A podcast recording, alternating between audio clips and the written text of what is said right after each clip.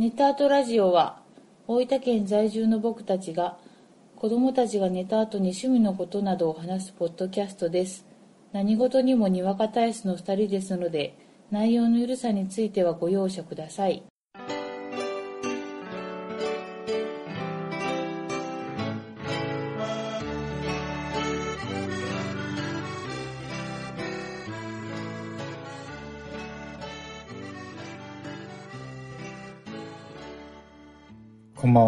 5時です。こんばんは、あこです。第90回目です。よろしくお願いします。お願いします。どうですか？もう90回なんですね。早いもんでね。あの、今びっくりしました。第何回って毎回。本当？言うのを、なんかあんまり聞いてないわ、私。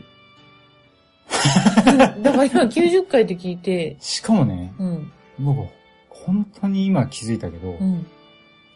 これ、ちょうど何周年記念みたいな感じの回になるんじゃない？これ？うん。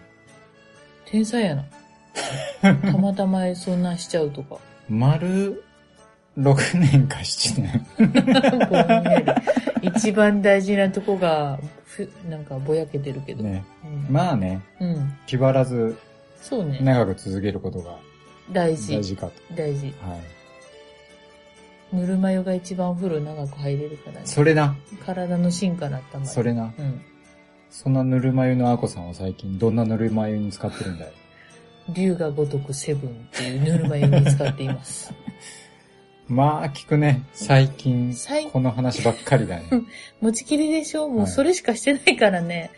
なんかね、最近は、はいレベルもやっぱそこそこ上がってきて、はいあの次の章に行けそうなんだけど、はいはい。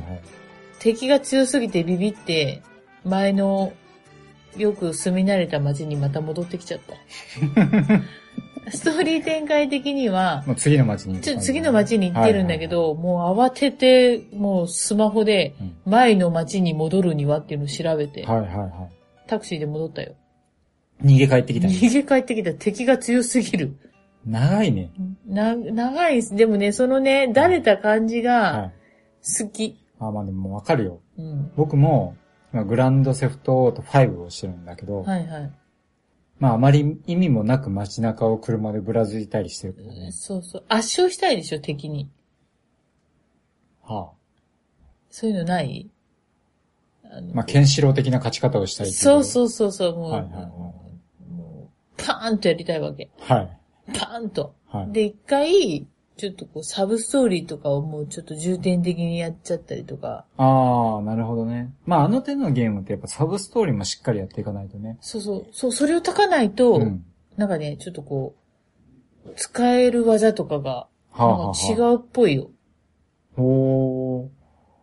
なるほど。うメインストーリー攻略にも有利になってくるみたいな。ん。なんかそんな感じがちょっとしたなるほど。から、おろそかにはできないなと思って。はいはいはい。ちゃんとカスが一番は拾っていくよ。なるほどね。うん。じゃあもう、まだまだ、話は尽きんけど、ねしかもこの後にはジャッジアイズと竜が如くゼロだっけ？忙しい。待ってるからねそうそう、いつ寝ればいいんだろうね。ね。頑張りますう。ん、頑張ってください。はい。そんなね、うん。中、うん。僕はもう、まあ去年ですよ。うんうん。去年の10月からう、ん。ぬるま湯に、新たなぬるぬるま湯に使ってるよ。どんな？ウォーハンマー。うわぁ。来た。来ましたねウォーウォーハンマーとは？あのね、うん。思い起こせば、うん。実はこのウォーハンマーの話をするのは、うん。初めてではなく、うん。昔こう、やってみたい趣味どういうのあるみたいな話した時も、うんうん。確かにウォーハンマーの話をしてたはず。忘れてないんだね。やっぱどっかに引っかかってたんだね。あそれがあ。う、ん。去年の10月にう、ん。ちょっとやってみたわけです。うん。で、まず、まあ、ウォーハンマーって何かっつうと、うん。まあ、ミニチュアゲームなんですよ。うんうんいわゆる。で、まあ、精巧なこうミニチュアがあって、うん。で、まあ、このウォーハンマーのすごいところが、まあ、専用の塗料もあります。うん。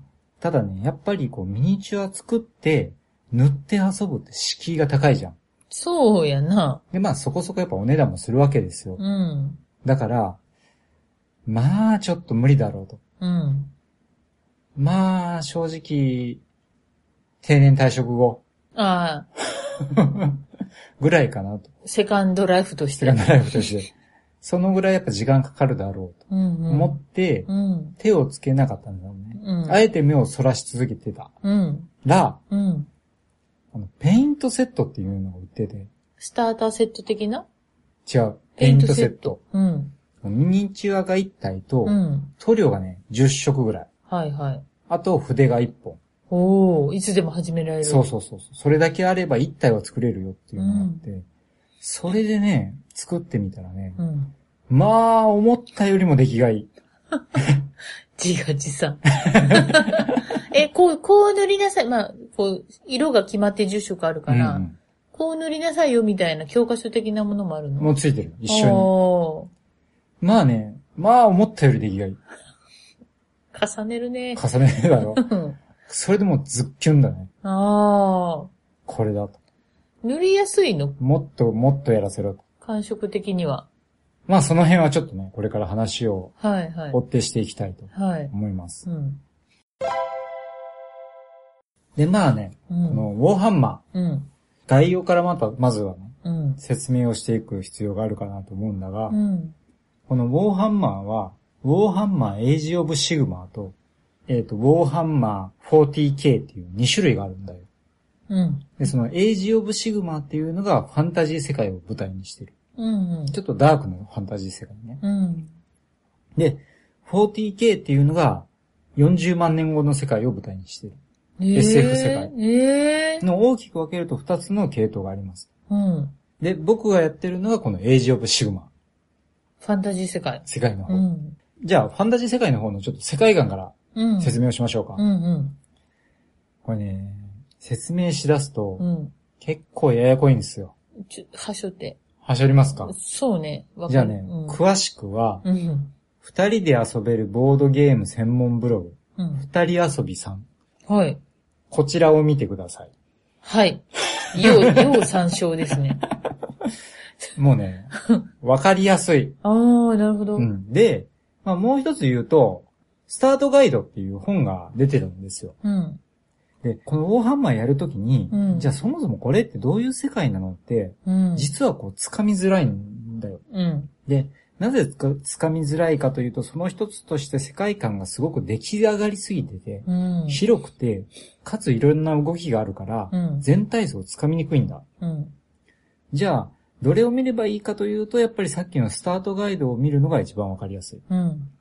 けど、やっぱりこう翻訳体だったり、うんこう専門用語はやっぱいろいろ出てくるんだね。うん。まあそういう意味でもさっき話をした二人遊びさんをうん。見ていただくのが導入としてはわかりやすいかなと。うん。なんか写真とかもあって。そうそうそう。なんで、この辺はうん。またブログにちょっとリンクをはい貼らせていただきますので、はいまあ参照いただければと。はい。僕の方からの説明としては、はい。えっ、とね、低迷の諸領域、うんちょっと何言ってるか。定まるうん。に命、うん。で低迷はい。のの。がひらがな。はい。で、まあ、もろもろの領域っていう意味で諸領域。はい。このね、低迷の諸領域っていうね、うん。場所が舞台。あ、場所がね？はいはい。場所の名ね。もうなんかその時点でちょっと、うん。こう、入り込みにくいだろうん。う。あんまりフレンドリーな感じしないだろしないね。寄せつけないねう。。で、てこの低迷の諸領域っていうところを舞台に、うん。えっ、とね、4つの軍勢が戦ってるわけですよ。はい。で、この4つの軍勢が、えー大きく言うと、オーダー、秩序、ケイオス、混沌、うん。デス、死、うん。で、デストラクション、破壊。っていうこの4つの、はいはい。えー陣営が分かれていると。はい。で、その4つの陣営の中でも、いろんなこう、軍がいるわけですよ。うん。必ずしもそのね、えー陣営ごとが一枚岩なわけじゃなくて、うん。まあ基本的にそういう大きなくくりがあるよっていうぐらいの感じ。うん。まあ、いわばその、民主主義を取ってる国同士でも戦争するよね、みたいなうん。感じで、うん。まあ同じ陣営でも仲がいいわけではなかったりするわけ。はいはい。まあちなみにね、僕がこの中で好きな陣営は、デストラクション。デストラクション。うん。破壊。ああ、俺壊すの人？そうそうそうそう。でね、このデストラクションの中にいるのが、この僕の一つお気に入りの、うこのん。オールクっていう種族。はい。このグリーンの肌で、うん。体がバカでかくって、うん暴力的。うん。もう目にしたものすべてを破壊する。このオールク。はい。で、もう一つね、好きな種族が、うんこれもね、デストラクションなんだけど、うん。オゴールっていうの。はいはい。太ったおっさん。太ってるね。でね、このね、オゴール何がいいかっていうと、うん。もう目にしたものすべてを食べる。ペリンコないな、お腹が。あの、この人たちがね、こう大部族で動くわけ。で、この人たちが動いて、通った後にうは、ん。石すらない。草すらない。え？ーなぜなら全てを食べるから。もう、だからその体格なのね。そうなんで。す。このね、僕デストラクションの中の、オールクとうん、オゴールっていうね、うん。種族が大好きなわけ。でまあさっき言ったみたいに、この4つの陣営の中にも、たくさんの種族があるんで、うんもうもちろんね、こうヒーローっぽい種族もあるわけですよ。あの、オーダーの中で言うと、当然、ストームキャストっていうね、うんこう金色の鎧を着て。かっこいい。かうん、もう、まあいわゆるヒーローっぽいのがいたり、うん。まあその中でもね、こう、なんていうかな、ヘビ女みたいな種族がいたりとか、はいはい。また混沌の中でもね、すげえ悪い奴らがいたりね、うん。あとはそのネズミっぽい部族がいたりね。いろんなんがいるんですよ。はい。だから、きっとみんなね、どれかに引っかかるうん、そうだとね。思うわけですよ。うん。まあ、それだけこう世界観が広い。はい。で、あのーまあ、今こう、大きく世界の話をしたんだけど、じゃあまあ、これどういうゲームなのとうん。いうところがあると思うんですよ。うん。で、これね、ウォーハンマーエイジオブシグマの中でも、大きく3つのゲームがうん。あります。うん。で、まあ一つ目が、そのまさにエイジオブシグマ。うん。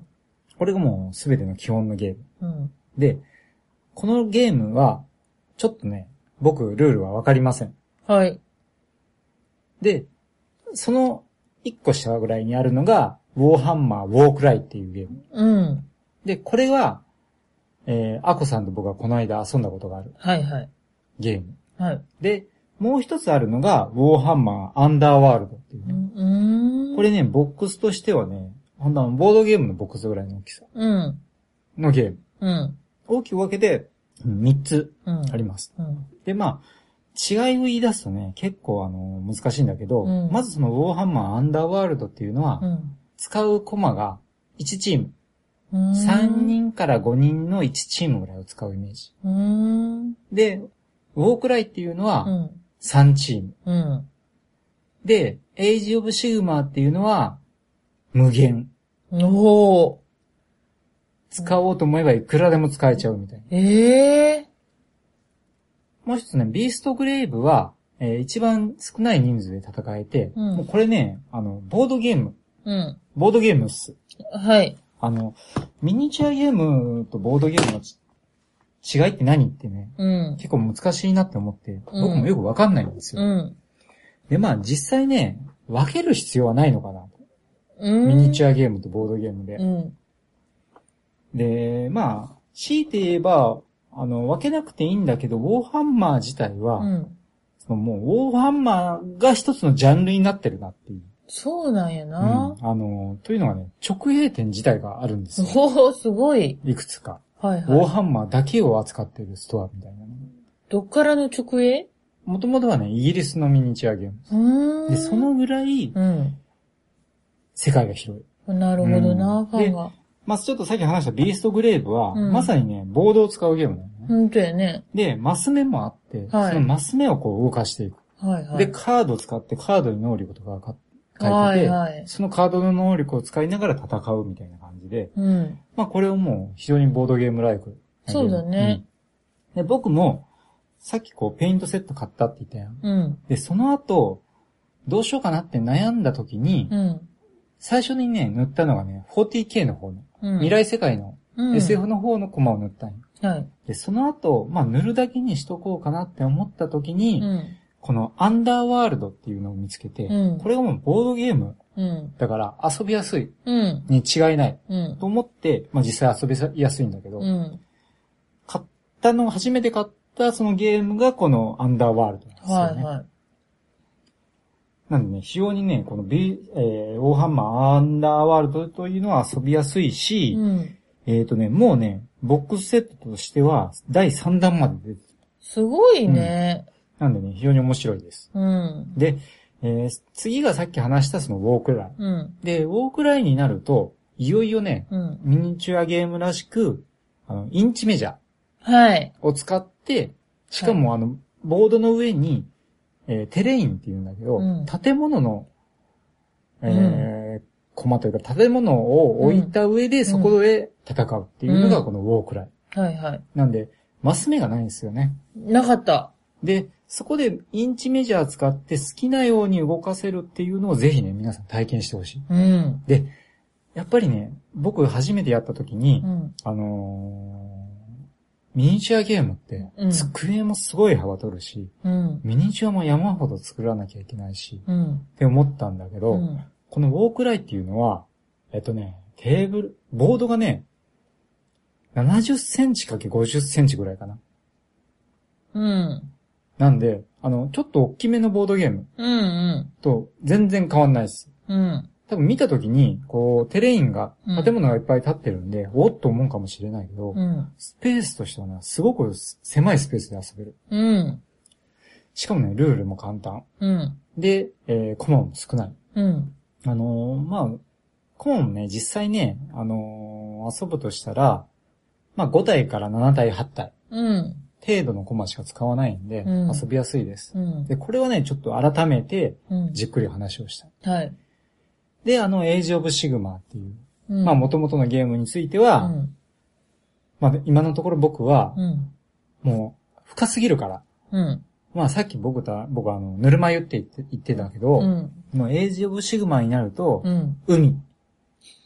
もう深海まで行っちゃうよね。深海まで行っちゃう無限だから。そうそうそうそう。だからう、ん。やべえなと。もう、これはもう、二つの手では扱えんのやない。もう、だって、手綱が何個あっても、なので、うん。ちょっとそこはまだ、や、やめとけ。いけないうん。行かないでおこう、まだ。そうやなまだなまだ早いまだ早い。そうそう。というね、うん。大きく3つがあります。はいはい。わかりましたか？ここまで。わかりました。大丈夫。ニヤニヤ、ニヤニヤしてんじゃないよ。先生、わかり、りました。わかってんのか、本当に。わかりました。でね、うん。じゃあ、うん。何が魅力なんだと。うん。まあこれまで散々魅力を言ってきたつもりではありますが、革新部分。核心部分。うん。ちょっとね、3つのポイントはい。説明していきましょう。はい。まず1つがね、うん。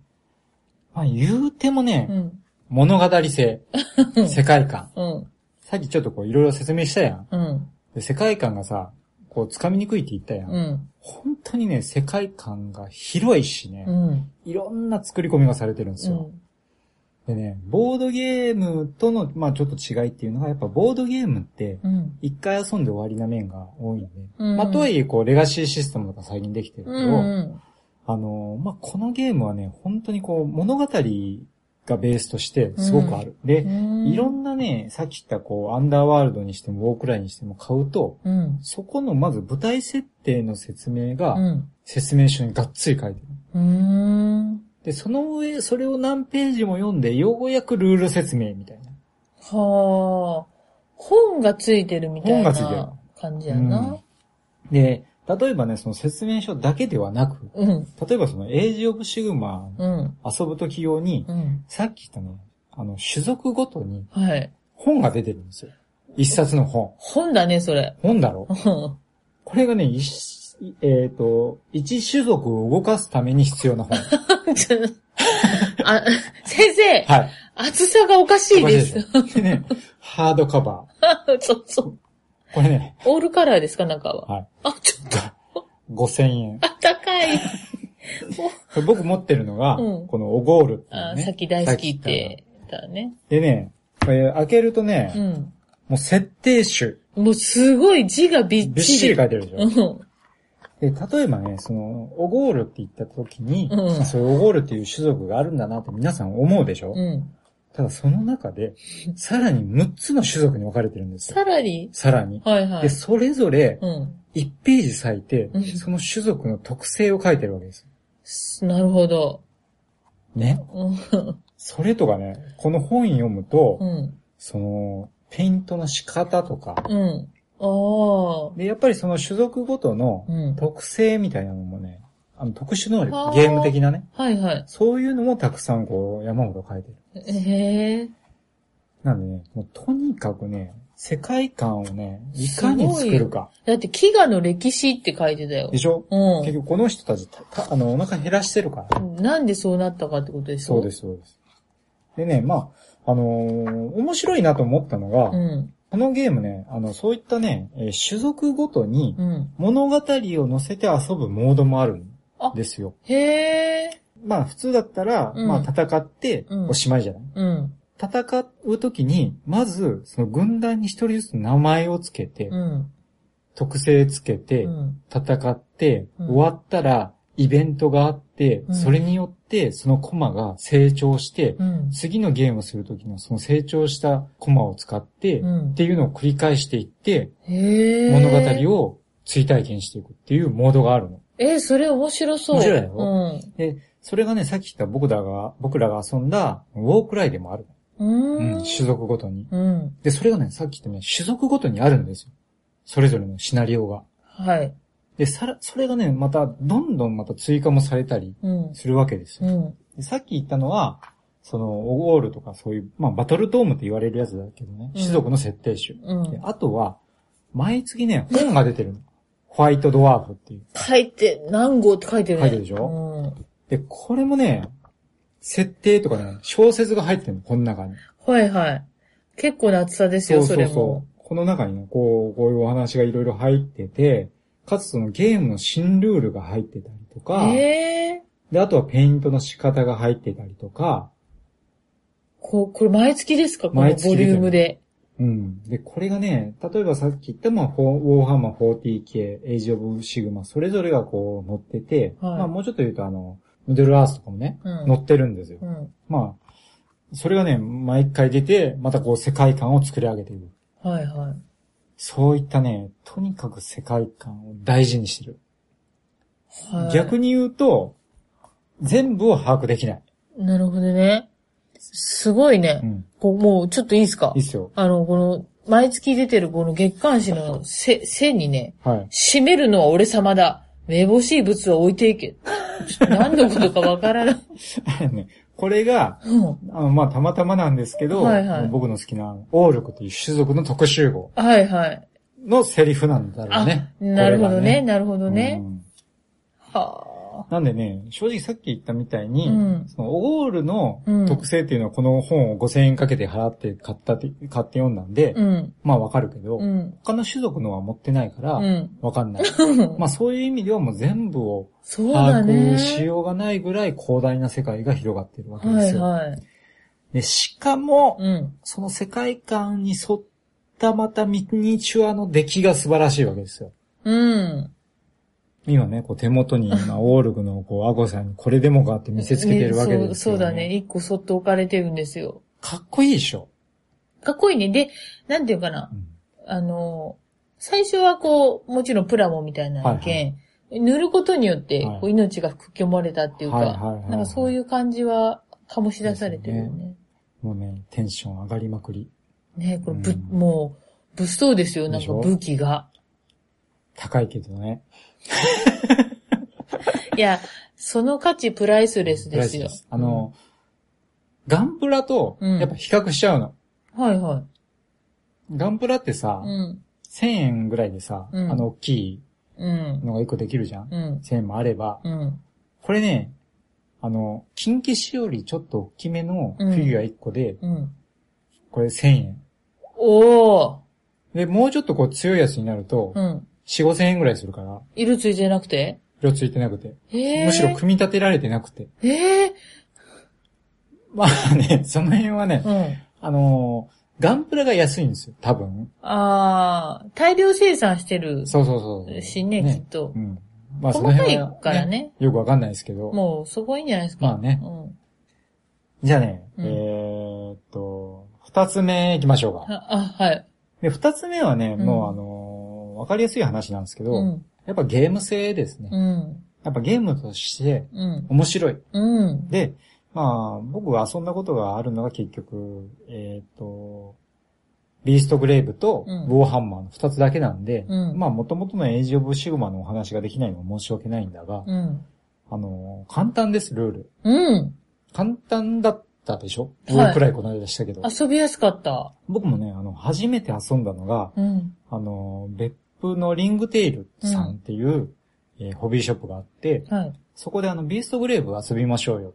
うん。アンダーワールド、ごめんなさい。えっ、と、ウォーハンマーアンダーワールドをね、うん。遊びましょうよって言って遊びに行って、うん。で、ちょうどウォークライしてて、うんあ、すげえなって、こう見させてくださいって言ったら、ちょっとやってみますって言われて、うん。うん。で、その場でちょこちょこっと説明してもらって、うんもうすぐ遊べるみたいな。ルール量としてはでもほんとそのくらいでしょ。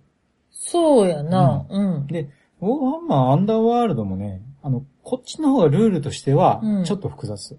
というのがう、んトレーディングカードゲーム的な要素があるんですよ。はいはい。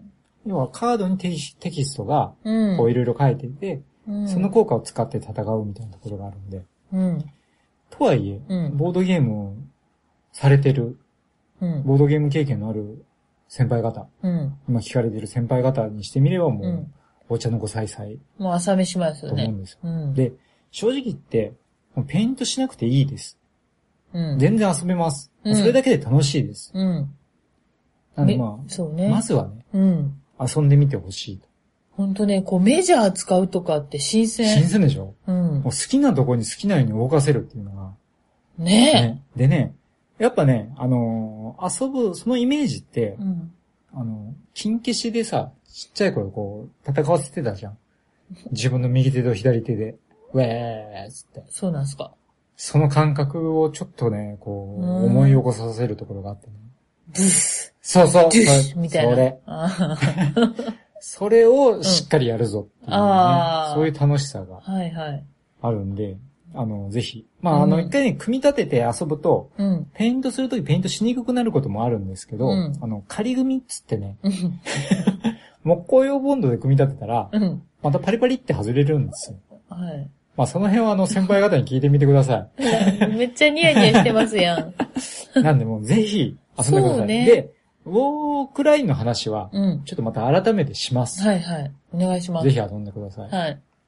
で、3点目。あ、まだ3ま点見だあるんですてなかった。それがね、うん。ペイントっす。ああ、もう一番、一番あれやな。うん。あのね、無限に遊べる。ペイントだけで。うーん。でね、あの、ペイントってさ、難しいんじゃないってうん。思うでしょ、うん。で初めて僕ペイントセットで遊んだ時に、うん。思ったよりよくできたって言ったじゃん。うん。であれは、はっきり言って僕の腕ではなく、うん。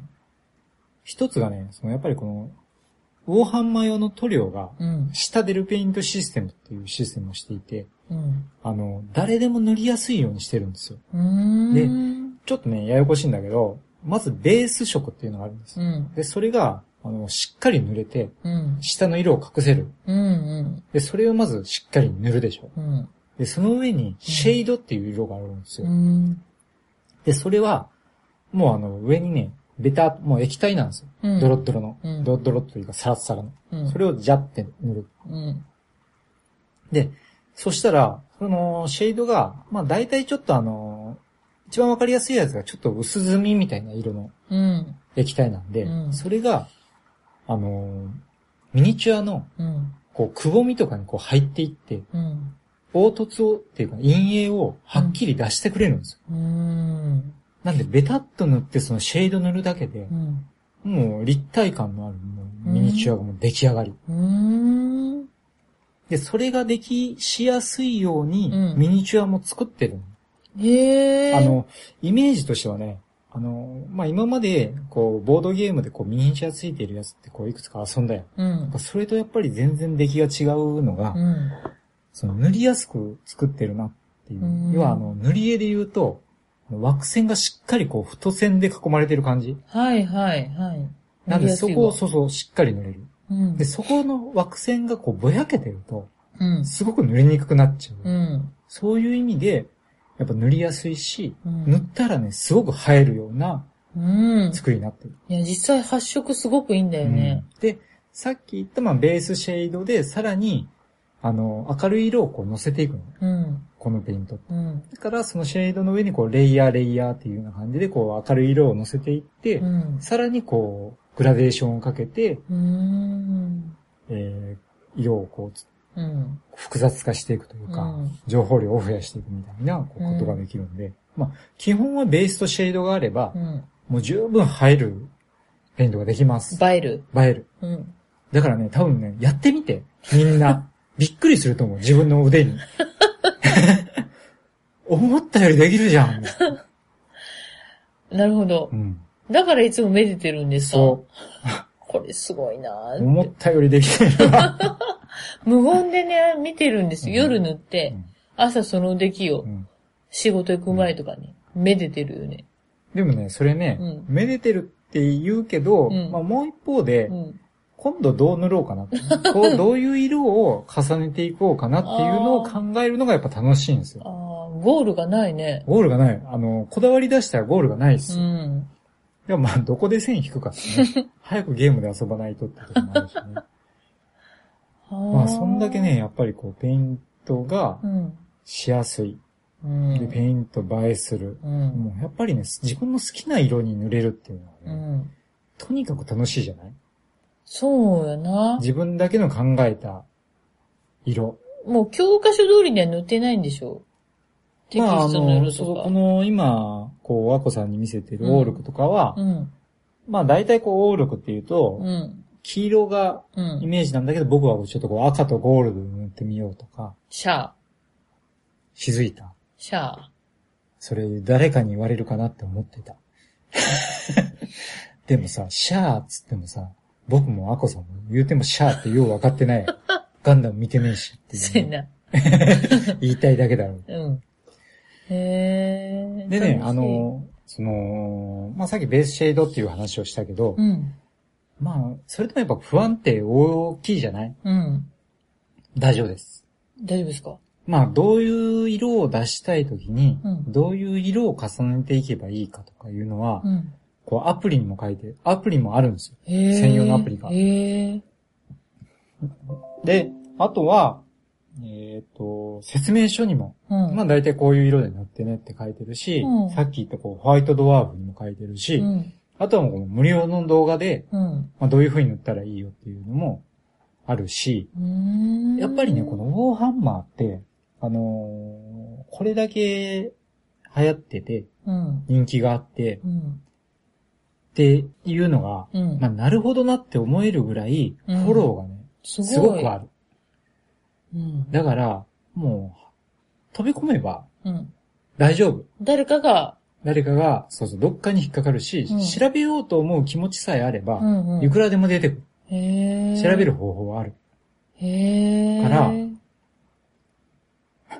あやぶむなかれ。